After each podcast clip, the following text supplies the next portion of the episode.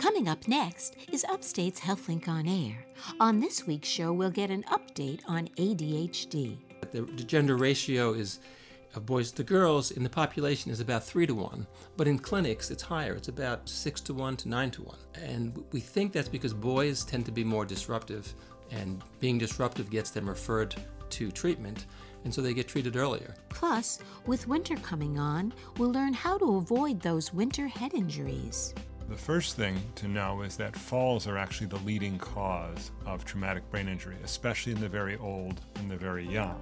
And could a favorite part of your holidays be making you ill? We know that a real um, Christmas tree, evergreen tree, has mold growing on it, and there's many children who have mold allergies. All that and a selection from our Healing Muse. They're all coming up right after the news.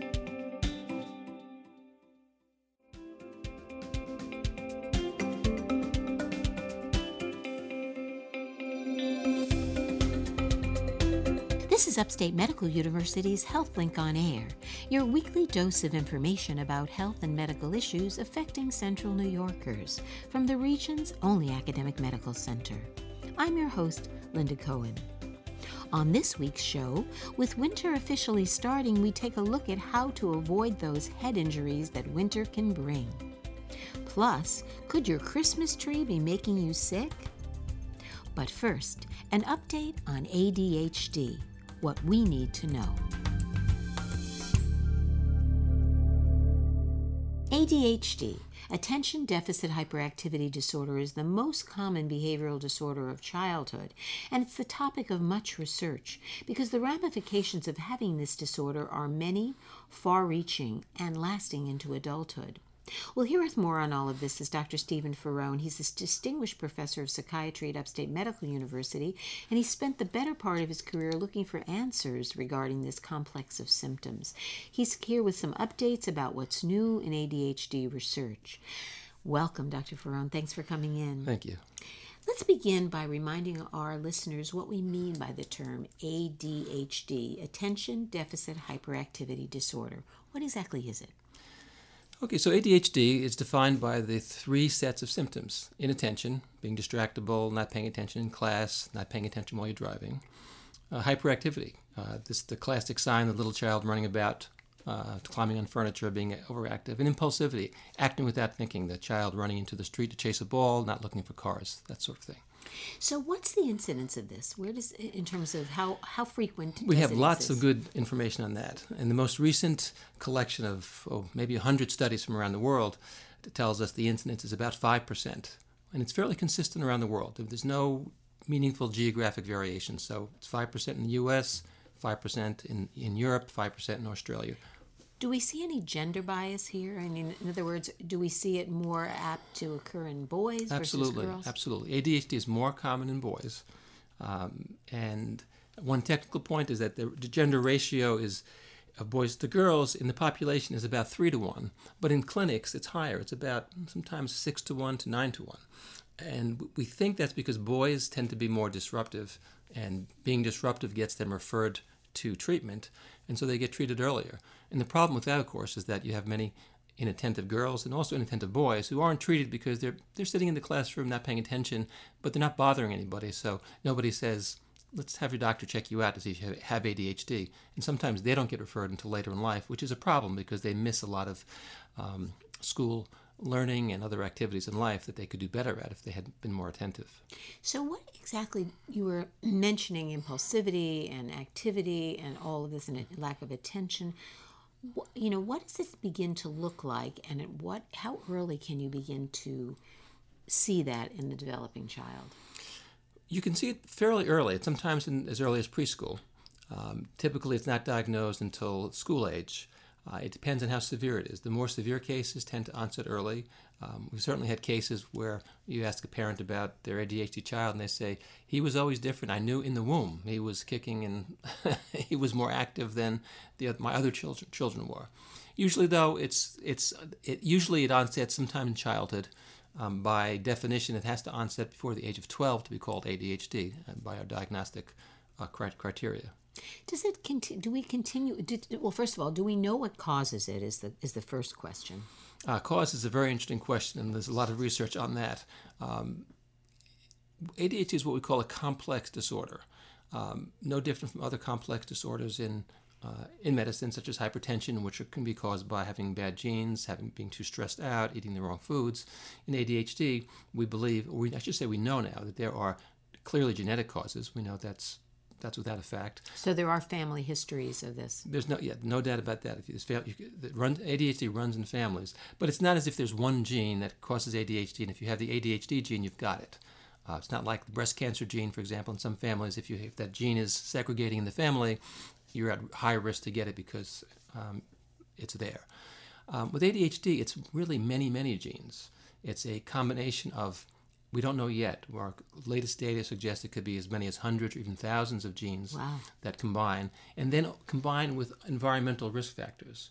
These environmental risk factors that we know about typically onset very early in life. So, for example, if a, a child, if a mother has a difficult pregnancy, the child has a difficult birth, uh, children who are born at low birth weight have a higher risk for ADHD. So we think that both the genetic and the environmental factors are converging on the brain very early in development and rewiring it in a way that leads to ADHD. It's interesting because it's always nature nurture. I mean, it, I don't think you can point to very many things in life that aren't some factor because even when you have a genetic predisposition right. to something, people will say it doesn't necessarily get expressed unless the environment is such to help right. it get expressed positively exactly or right. negatively. That's exactly right. We don't in, in, science we really don't talk about nature nurture anymore. In fact, the environment affects actually changes your genes. There's yeah. a whole field called epigenetics that right. and when you're stressed out, your gene actually changes because a little piece of a little chemical attaches to the gene and the amount of the expression of the gene is actually changes and changes your uh, your behavior. So it's not it's kind of an unnatural separation. The fact is that they're constantly it's it's not helpful. It's essentially yeah. So right now, um, well, I guess one other point I would ask though is, is this truly a disorder? Because I think that's been raised in other conversations mm-hmm. I've had, or is it somewhat a reflection of the kind of society or the kind of demands of our current uh, civilization in terms of performance? Ah, yes. In other words, this this need for this kind of attention or this kind of focus, mm-hmm. um, sustaining focus over long periods of time. In other words, in a prior time in history, would we be labeling mm-hmm. these individuals as having a disorder? I guess is a uh, question. Uh, well, good question. Now, uh, the answer is that in prior, early in history, we didn't label them, and that was a problem because people had this disorder, but they just weren't getting the diagnosis. So it's like saying someone um, was having a heart attack and they didn't diagnose heart disease, it wasn't. Is it a real disease? Well, yes, it's still real. It just wasn't diagnosed. In fact, you can go back in the medical literature back into the 19th century, in some cases the 18th century, and find in textbooks um, descriptions of children who today we would say have ADHD. They didn't call them ADHD. They didn't call them anything. They just it was unclear what it was, but there, there are clear they were descriptions. problematic in some way, though. There was a German textbook. They describe a child called they called Fidgety Phil, oh. uh, who clearly had ADHD, wasn't diagnosed. The first um, report in the medical literature was, I think it was 1901 in a British journal, where a British physician clearly described an ADHD sim- symptom, which he called something like deficits in moral control. uh, so it's not a, it's not a, uh, something that only emerges in modern society. It's been around for quite some time. And not just because we have a highly demanding environment these days. Exactly, exactly. So, what are some of the, very briefly, actually, actually, if you're just joining us to our listeners, you're listening to Upstate's HealthLink on Air. I'm Linda Cohen, along with researcher and professor of psychiatry, Dr. Stephen Faraone from Upstate Medical University, and we're talking about ADHD. So, what's the best way to help a person? And how early can you get involved in helping? Well, first of all, the sooner the better. Uh, many parents make the mistake of, of, waiting, waiting, waiting, thinking that it will get better um, because they don't like the idea of their child being treated for a psychiatric problem or psychological problem. So early treatment is better because in a child's life, one of the most important things in the child's life is number one that they're learning in school, and number two that they're integrating well with their peers. Um, let's imagine a five-year-old child who has symptoms of ADHD, it's causing social difficulties, as they enter first grade, they're not doing so well in their academics. And the parent says, I'm going to wait a few years. Well, that few years is a very long time in the child's life. They become eight years old. It's about a third of their life now. They've been untreated and in a difficult situation. We have very good treatments. The standard treatments these days are uh, medication, followed by we call supplementary treatments to deal with issues that are not treated well by medication. Like what? Um, so the supplementary treatments in, for children are typically a behavioral therapy program. If the child's behavior isn't fully controlled, um, then you teach the parents better techniques for parenting so that they can re- reward reward the child's behavior appropriately or punish the child's behavior appropriately so that um, they get better control. So that there's there's more structure in a sense in their lives. And that creates more structure, exactly, because ADHD is uh, at the core of it a disorder of self-regulation, the inability, the brain is not able to regulate itself the way the average brain can, and so you need stronger external controls. So basically, we're continuing to use medication. Are there is there any blowback with with the kinds of medication that's being used these days? Are we over medicating? What's going on today? So the word over medicating is used in two senses. One is that too many children are being medicated, and others that the doses are too high. Correct. Um, usually, it's if a doctor's doing a good job, the doses won't be too high. They'll the, there's a standard approach to dosing it, and that's been people have been using, uh, for example, stimulant medications since the 1960s for. Um, for treating ADHD. Like something like Ritalin, is that still being used? Exactly. Ritalin was first uh, approved for the use of behavioral disorders in the 1960s. Although I should mention that the the this, the ability of stimulants to treat ADHD was discovered in I think 1920s in Rhode Island, uh, actually by accident. The doctor was uh, was giving children stimulants for some other reason at a hospital school in Rhode Island, and the next day the teachers came to him and said, "What did you do to these kids? They're so much better." Um, and the, the, kids in the school actually called it the math pill, that it would help them because it helped them focus and do their mathematics. Wow. So at this point, do you feel that things like behavioral therapies and even things like teaching children to relax, perhaps meditative techniques and all that, does that does that is that com- uh, kind of more just adjunctive, or is it really significant in terms of helping these kids? Well, I always refer to what the data tell me, what research says. And the research is very clear that the medications have the strongest effect in terms of controlling behavior. No doubt about that. The other, um, these other methods um, will help some kids sometimes, but the strength of the effect is much weaker. And that's why uh, the current approach is you get an ADHD medication working, and then you see what else is wrong. After the medication is appropriately dosed, is the child still having problems? And problems in school, you deal with it in school. Problems in the family, you deal with in the family. But the idea that, well, every child should have behavior therapy in the family first see if that works, the problem there is that some parents are very good parents, and it's not a problem with parenting. They're actually doing a great job with, uh, with their parenting skills. The child needs the treatment, and the more you delay the treatment, the more the child is exposed to these difficult problems. If they're on medication, is that for life, or does it is it the kind of thing that people do quote unquote grow out of?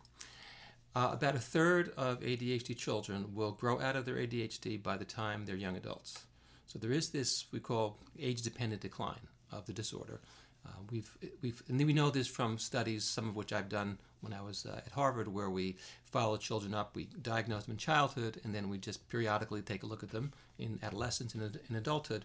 There are not many of these studies, and when you put them all together uh, in a statistical process, which I did a number of years ago, it shows that about, again, a third uh, remit their symptoms and are doing well. Now, two thirds still have what we call impairing symptoms of the disorder, and the rule is if you have impairing symptoms of the disorder, you should maintain your treatment.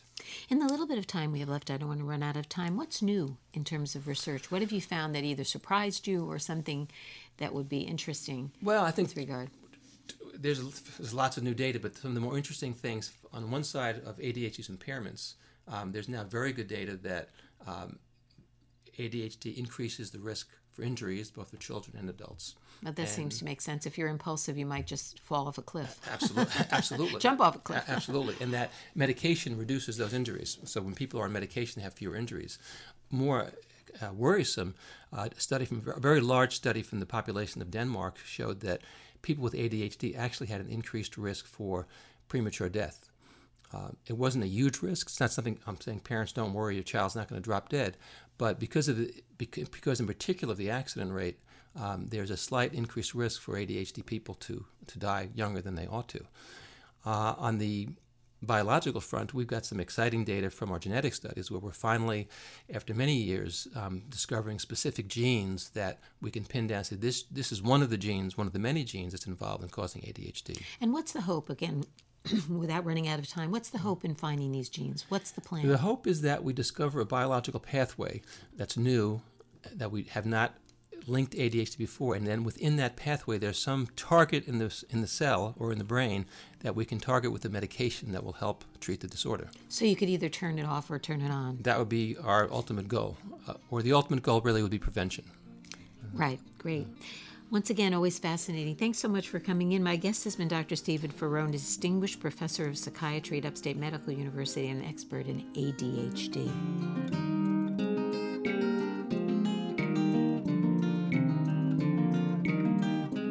Next up, how to prevent those winter head injuries. You're listening to Upstate's HealthLink on Air.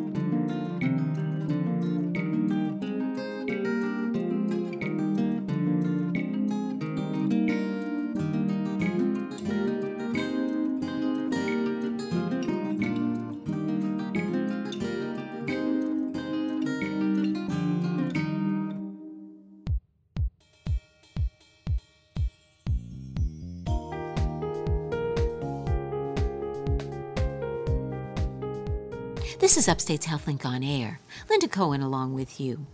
As the winter season arrives, families are planning outdoor activities and winter sports. Well, according to the National Pediatric Trauma Registry, many winter sports can result in head related injuries, and traumatic brain injuries are the leading cause of death and disability in children and young adults.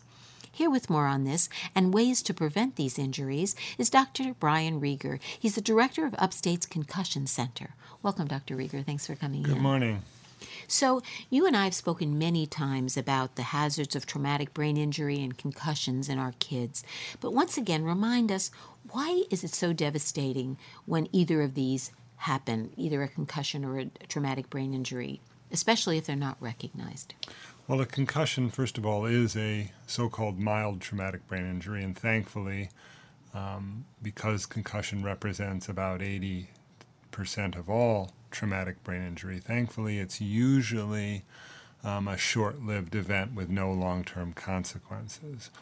Where we get concerned is when concussions go unrecognized and untreated, and especially if that leads to a person suffering another injury or experiencing significant stress because they don't know what's going on, they're overdoing it and making themselves worse. So, really, uh, my message has always been that if we handle concussion properly, um, we can have a good outcome. And usually it occurs because of a jolt or a blow to the head. Right. And as I said, winter sports apparently, you know, leave us open to a lot of those kinds of head injuries, especially amongst children and young adults. Yes, and, and actually, uh, the first thing to know is that falls are actually the leading cause of traumatic brain injury, especially in the very old and the very young.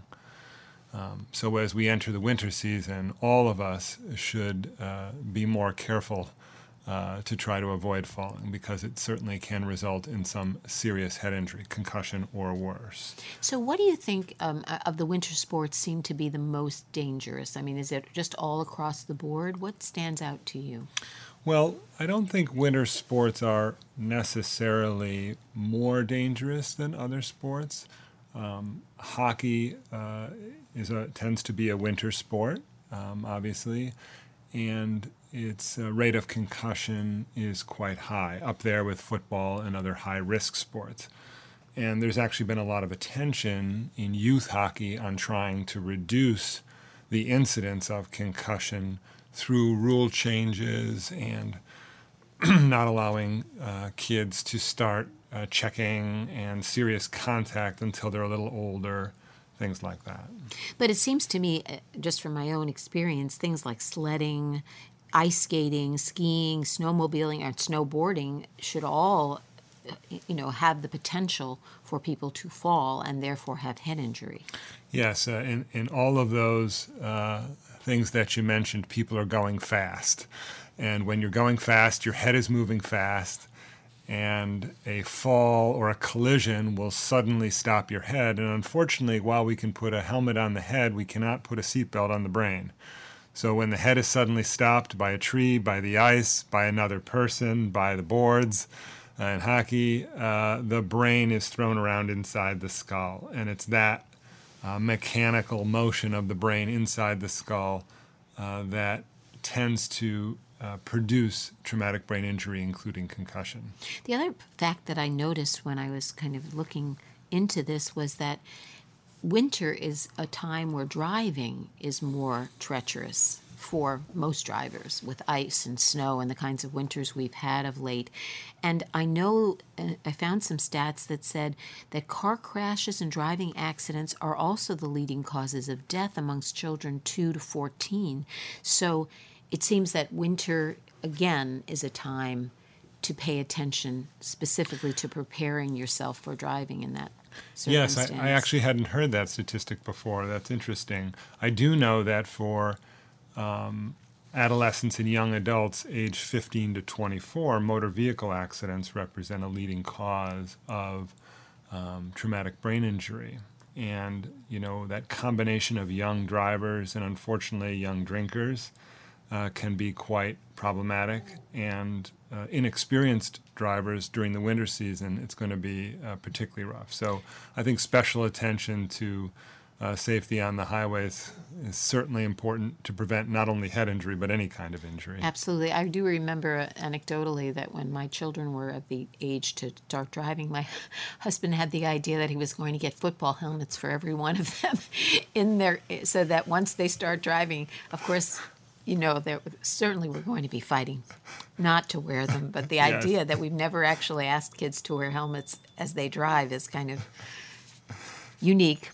Yes. And potentially there's some there's some value there, but let's get to this idea of helmets for a minute. Okay. Because it seems to me, as you said, that while it doesn't totally protect, the role of helmets in any of these sports or activities sounds like it would be a valuable thing to, to consider. Yes, well, this is an interesting question because there's a lot of attention right now to seeing if people can improve helmet design to reduce the risk of concussion.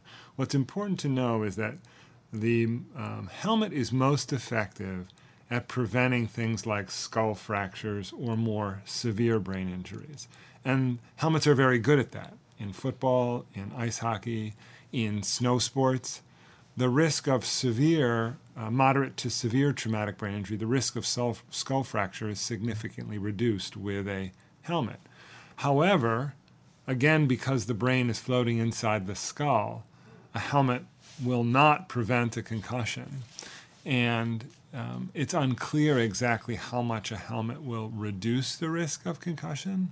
Certainly, it makes sense that it would re- reduce the amount of force that's transmitted to the skull uh, but often it's the twisting motion of the head uh, that is problematic, and the helmet provides no protection against that.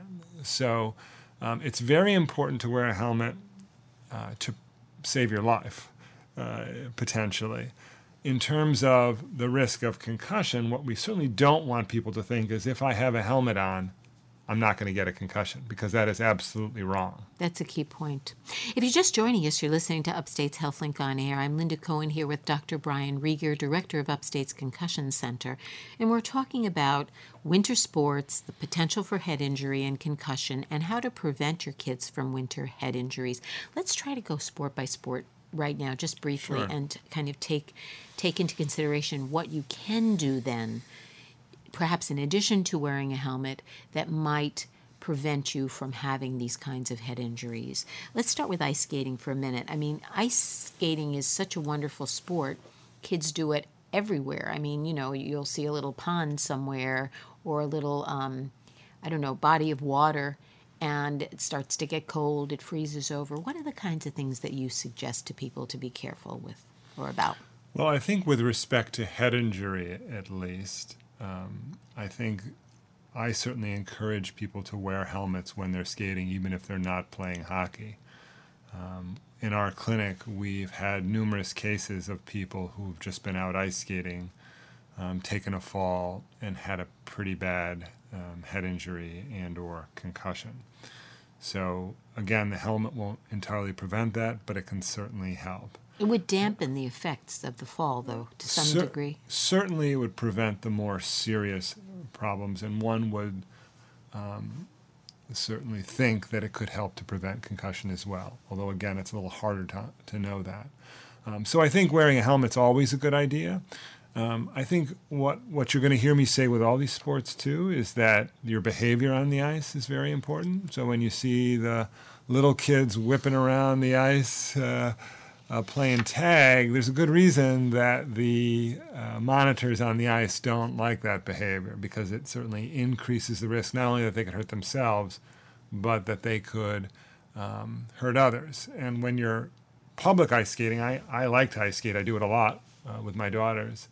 And there's varying degrees of skill out there. Yes. And someone who's kind of got one hand on the boards and is a little tentative, if a little kid comes whipping by and manages to nudge him, you know, it can cause injury. So I think behavior um, and safe behaviors on the ice is certainly uh, as much uh, as, as important as safety equipment. Yeah, and in addition, obviously, if you're going to be skating on something other than a rink, you really need to know that it's safe ice as well. Absolutely safe ice, not just in terms of any risk of uh, falling through the ice, such as when you're around moving water, um, inlets and outlets of lakes, but also um, the, the uh, condition of the ice, the surface of the ice, because you can go be going pretty fast, and if you hit a divot or you hit a change in ice texture, Or you a can branch. be, you can be or a branch, you can be launched pretty uh, pretty far. And again, you know, skating is a sport where you can get moving pretty quick if you know what you're doing. How about stuff like, how about sledding? Anything that jumps out at you in terms of head injury and sledding? I would say that, at least in our clinic, anecdotally, I don't know if you have statistics for sledding, but in our clinic, I would say that most of the sledding incidents we see come from um, individuals who have done things on the sled that probably didn't uh, make much sense, like trying to stand up on a sled uh, to go down the hill, or building the giant jump in the middle of the hill, and uh, uh, being thrown off the sled, or sledding where obviously you're too close to trees or other things like that. And how about this idea of sledding with your feet first or sitting up instead of lying down head first? Do you, do you feel like that's a good recommendation? Yeah, I mean anything that uh, can protect. You know, the the, the biggest problem, uh, one of the biggest problems with sledding incidents is collision with another object. Um, the same is true with skiing. So if your feet go in first, obviously that would make sense. That it would reduce the risk of head injury. Um, skiing, we have the same problem with you know skiing through trees. You know, it's very exciting, especially for kids to do that. It's a way to test your skill. But as soon as you're around stationary objects and you're going fast, uh, it it increases the risk of um, injuries significantly. And the same would be true for um, the idea of, of jumps and all these things that especially kids like to set up and try. If they're becoming airborne and they literally can come crashing down, right. the first issue, the, the first thing you worry about besides broken limbs is your head. Yeah, well, terrain parks have become very popular in ski resorts, especially with adolescents and young adults. And um, that has contributed to an increase in injury in that group um, because of risk taking behaviors. So, in all of these, including snowmobiling or any of these, that safety helmets can help. But what you it sounds to me, why, why don't you summarize what you're saying? Yeah, I would say that first of all, everybody should know how to recognize a concussion and what to do about it. So if one does occur, we're minimizing the risks there.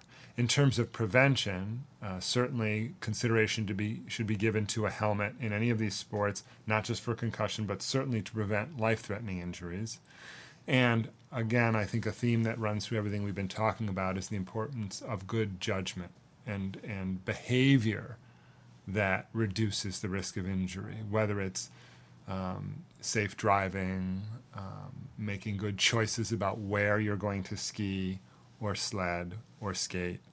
Um, so that really does fall a lot to the parents, I would think and- so. or some adult who's in some supervisory capacity to remind your kids to ski safely, to skate safely, and In, all of that. in, in hockey, we have officials who can. you know, right when it's a, it. s- right But- when it's a sport But when competition. we're not in there, yes, exactly. Well, once again, very helpful information. My guest has been Dr. Brian Rieger. He's the director of Upstate's Concussion Center. Thanks again for joining us. Always appreciate you.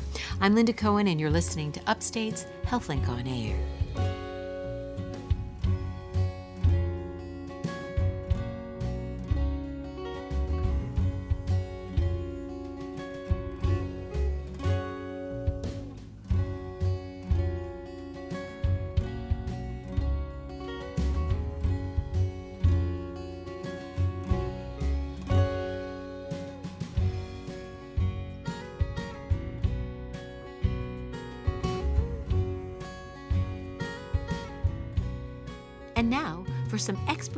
Advice from the experts at Upstate.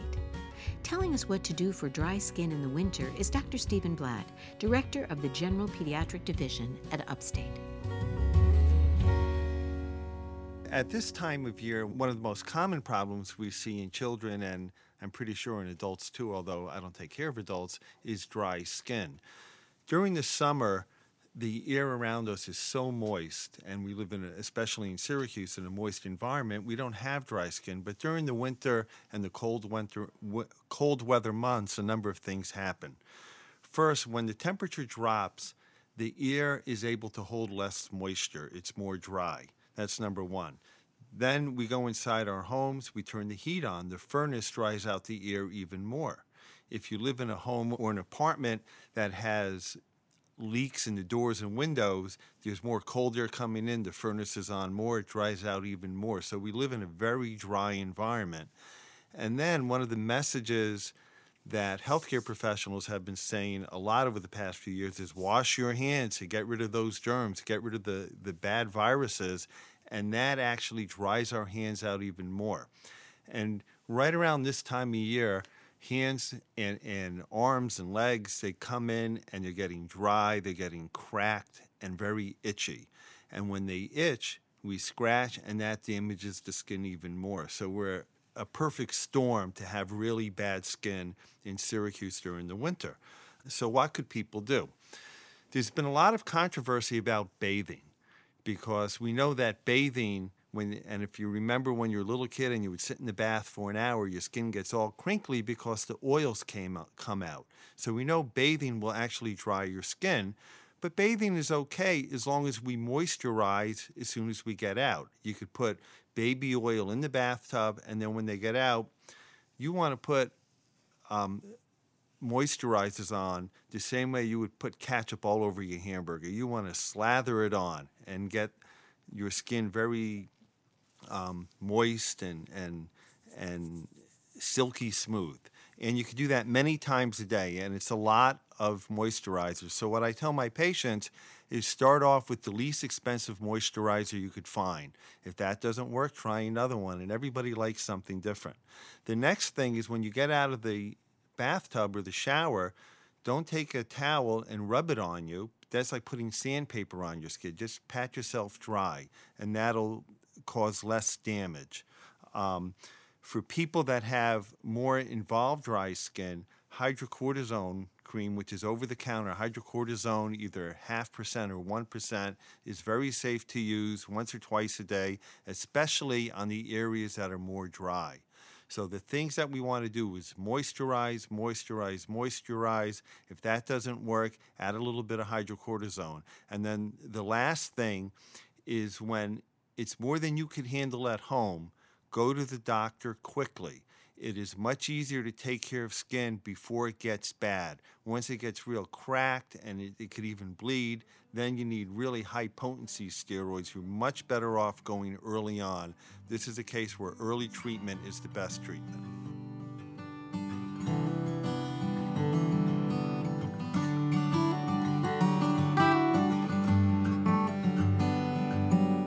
Up next, could your Christmas tree be making you sick? You're listening to Upstate's HealthLink on Air.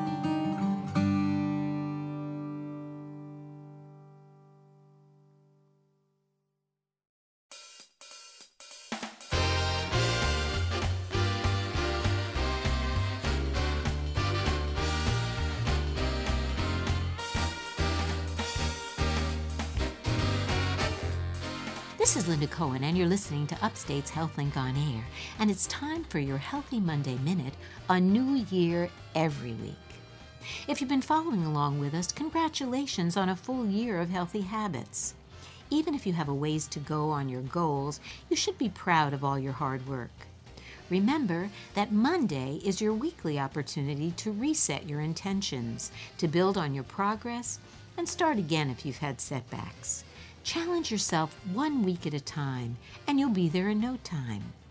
Use this week to set your goals for 2015. What has worked well this past year? What would you like to improve upon? Write down your objectives and break them down into smaller action steps so you can build upon them throughout the year ahead. Have a healthy Monday and a very happy and healthy new year.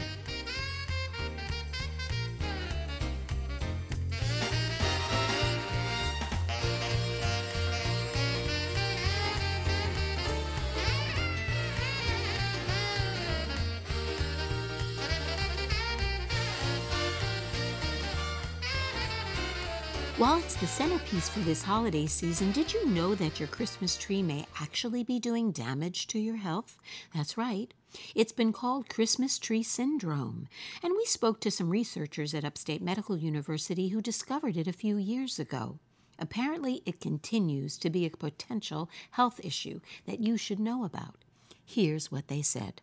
Well, joining us this morning is Dr. Larry Kurlandsky, former, fa- former faculty member in the Department of Pediatrics at Upstate Medical University, specializing in lung disease and allergy. Welcome, Dr. Kurlandsky. Thanks for coming in today. Well, thank you for having me. So, um, this case of sneezy sniffles around Christmas uh, could be your tree, hey? well, yes. Um, I hate to be the Grinch that stole Christmas, but uh, for a long time we thought it was probably viral illnesses. Of course, it is the flu season.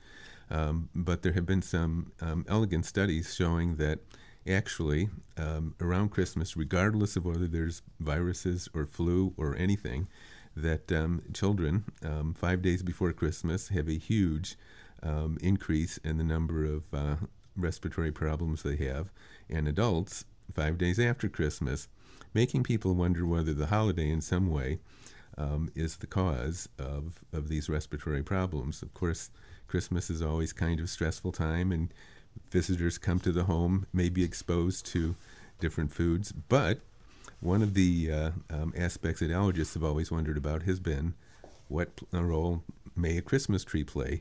We know that a real um, Christmas tree, evergreen tree, um, has mold growing on it. And of course, there's many children who have mold allergies, and whether this might play a role. Um, That's very interesting. You know, like you said, you don't want to be the Grinch, and you say is nothing sacred. You know, the Christmas tree now is the mm-hmm. is the source of this these kinds of problems. But it does make sense. You're bringing a living organism basically into your home that's been out in the in in the world. Um, it's quite possible that you would think that might bring something inside. Well, it might, and allergists have mentioned this um, for years and years and years. And uh, one day, I thought, well, golly, we know what people are allergic to if we knew what a Christmas tree might be um, emitting in the air, we could better counsel people.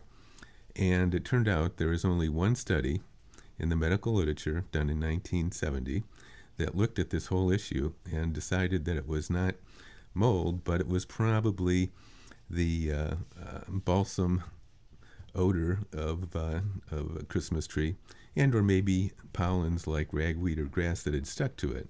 But then, in fact, there was some suspicion at that point. So there was some suspicion, suspicion but there was no other. There literally was no other um, finding, um, st- finding and study in the literature, and so we had the opportunity here to say, "Golly, we could figure out, find out what um, molds might be on Christmas trees, and therefore we could."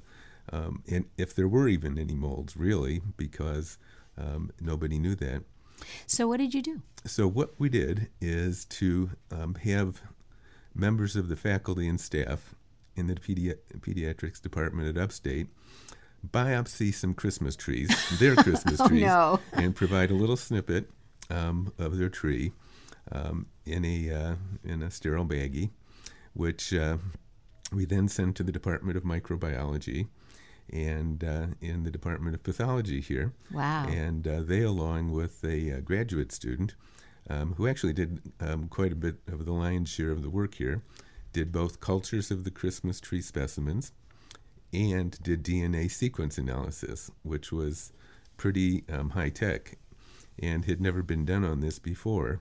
And what we found is that out of uh, 28 biopsies of Christmas trees, we actually recovered something like 54 different molds. My goodness. And uh, some of these molds were uh, molds that are just molds that grow on, on trees, evergreen trees, and have never been known to cause problems in humans. But the four most common molds that we found are known clearly to be highly, highly allergic to, or can be highly allergic to humans, including children, who actually are more sensitive to molds than are adults usually. And uh, these four molds um, were were quite numerous, and uh, so it led to us, although this was not proof, to suggest that my golly, um, a Christmas tree could be a source of uh, an incredible allergic exposure um, during the Christmas holidays. So it's like a eureka moment almost. it was for us, yes. Yes, it So- was surprising. Did it matter what kind of uh, live tree it was? I mean, I know there's a variety. There's a variety. We didn't really look at that, but we knew that there were a couple of different kinds that we got, and um, it was a uh, it was a quick study. And uh, so we didn't ask, we didn't gather all the data one might possibly have gathered as to the type of tree, or the type of homes, or whether people had allergy in the homes. And obviously, we wanted to keep it as uh, we wanted to keep it as anonymous and simple as possible. But you established definitively that these molds do exist on those trees. absolutely. And therefore could very well be the, the, the cause of these kinds of allergic reactions. yes. So, where did you publish it? We published it in the Annals of um, uh, Allergy, Asthma, and uh, Immunology. And that was just recently, Just right? recently, 2011 in June. Mhm. Wow. So, did it make a big stir? It's made some stir, and uh, people have again have wondered about this, and it and uh, it would appear that the longer the tree stays in the house, and the nice and warmer it is in the house, uh, the more likely it is that more mold spores are going to be in the air. And of course, we all know that children like to sit under the tree, so one can picture um, little mold spores kind of raining down on them. Oh my God, that's a gruesome thought. I know. So here's what I, I'm wondering. Um, you know, obviously, people listening to this are going to say, "Well, no more live trees for me. I'm going out and getting an artificial tree." But clearly, you found something additional that artificial trees may or may not be the answer. Well, yes. Um, it's been known for a long time that artificial trees, um, which seem to be the answer, um, are reused. And so they're stored um, for 360 days of the year um, in a bag, often in the basement or the attic, um, where they can collect dust. And so, of course, dust, um, dust allergy is also um, a big issue um, for allergic people. And so we've counseled over the years that clearly um, an artificial tree needs to be dusted off in a safe place, in the garage, out of the house would be nice before it before it's used. Right about now, I can picture our listeners freaking out out there. well, what do we do? We have these trees, which we, you know, we we is are an essential part of our holiday. So, so what do we do? Well, in addition to having an artificial tree, which of course is unacceptable to um, many traditional people, um, the other approach that has been used is to have a live tree. Um, there are now many um, tree uh, companies that supply Christmas trees that will um, wash them off and spray them uh, very intensely, sometimes even with um, anti mold uh, solutions. Um, and so even though there's been no studies on that, it would seem like it would make it a safer than tree for those people who have allergies. I hate other- to sound like a doubting Thomas, but I'm always worried that the cure could be more dangerous than than the problem. I mean, what are they spraying them with, and what are you bringing into your well, home? that's that's a good point, and um, and we don't really know, and, Mm-hmm. and there haven't been any really formal studies on this. The other is to take a tree, which you may have gone out and cut down yourself, and to um, and to hose it down before bringing it into the house. Let it dry, um, maybe in the garage, and that seems to also, um, uh, we hope, be somewhat more effective. Um, doubt, doubt, that uh, all the mold spores would be removed, but um, it's certainly a, a, a, good thing to consider doing. There was also something I read when I was uh, preparing to meet with you um, about the sap being a problem, and that th- there's some suggestion about wearing gloves. Did you run into any of that? The in the original study, um, sap was thought to be actually the issue, um, in that many people were sensitive not only by maybe being vaporized in the air, but by touching the tree itself and uh, developing various rashes. Mm-hmm. And that was thought to be due to the sap. But they don't know it. This that was never proven necessarily. Um, 1970. That was a long time ago, yeah. and uh, tests were not as sophisticated. Right. But I think the fact that you were actually able to determine that there were these molds and that they are clearly um, known causes of these kinds of illnesses is is a is a big breakthrough. Actually. It's um, it, we think it is, and it turns out one of the molds, which I'll mention, penicillium, which we all know as the mold that originally penicillin came from, um, is known to cause um, significant problems in children, in particular who are mold allergic, and can um, be be a problem even if you're not a mold allergic and you're a child and exposed to significant amounts. Um, penicillium is the usual green mold that we sometimes find on bread, but really it grows through it grows in homes as well as outdoors um, all year long, and it can be concentrated in the winter. So we recognize it as a, a significant problem, and I think finding that much on uh, these tree specimens was really quite surprising.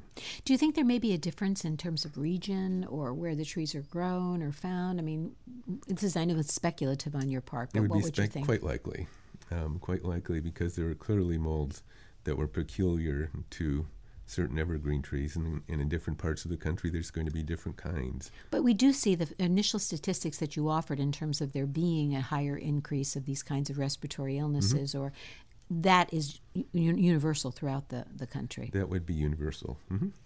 Well, there's lots to think about, and uh, obviously keep your tree well ventilated, I would think, and wash it down if you can. Well, uh, my guest has been Dr. Lawrence Kurlandsky, pulmonologist and um, former faculty member in the Department of Pediatrics at Upstate Medical University.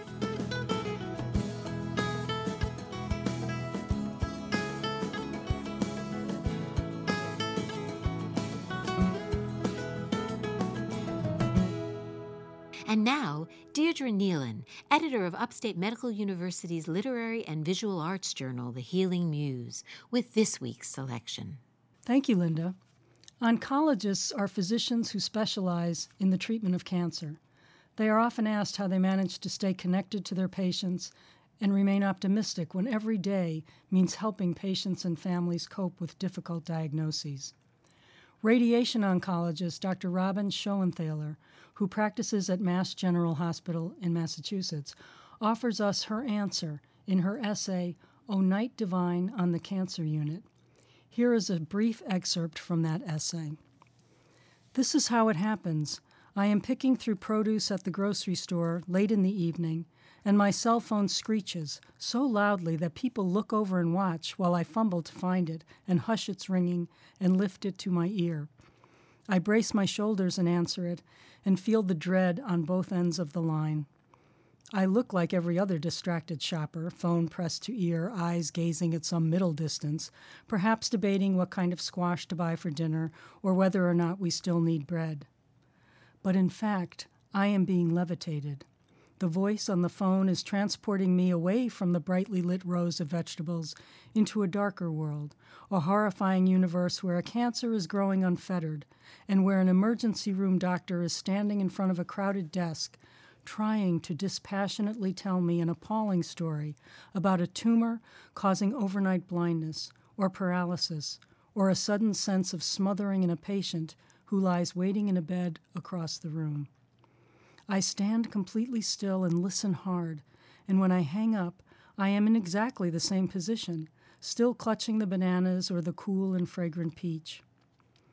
Cancer emergencies are usually calamitous, sometimes life threatening, and in my first few years of practice as a radiation oncologist, these phone calls and their horrific stories unnerved me. Twenty years later, I see these calls as embarkations into a holy land.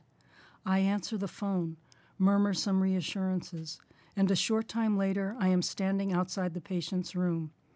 I have never met this person before, but soon we will be inextricably linked. I pause and hold the patient's chart close to my heart, and then I step across the threshold into a different realm of time and space. The Greeks have a word for moments like this, kairos, a time in between, a sacred time, a moment shared with the divine. Walking into a hospital room late at night, I feel as though I am walking into a temple, a sanctuary, a secret tunnel underneath the trenches. This is the stark and webbed interconnectedness between ill patient and on call doctor random secretarial assignments connected to a chance mangled cell mutation, rays of light interlaced with beams of radiation, bones and nerves wired to flesh and fear, sisters and suffering shared in shadowed sanctuaries, and losses and lessons linked in hospital rooms on nights divine.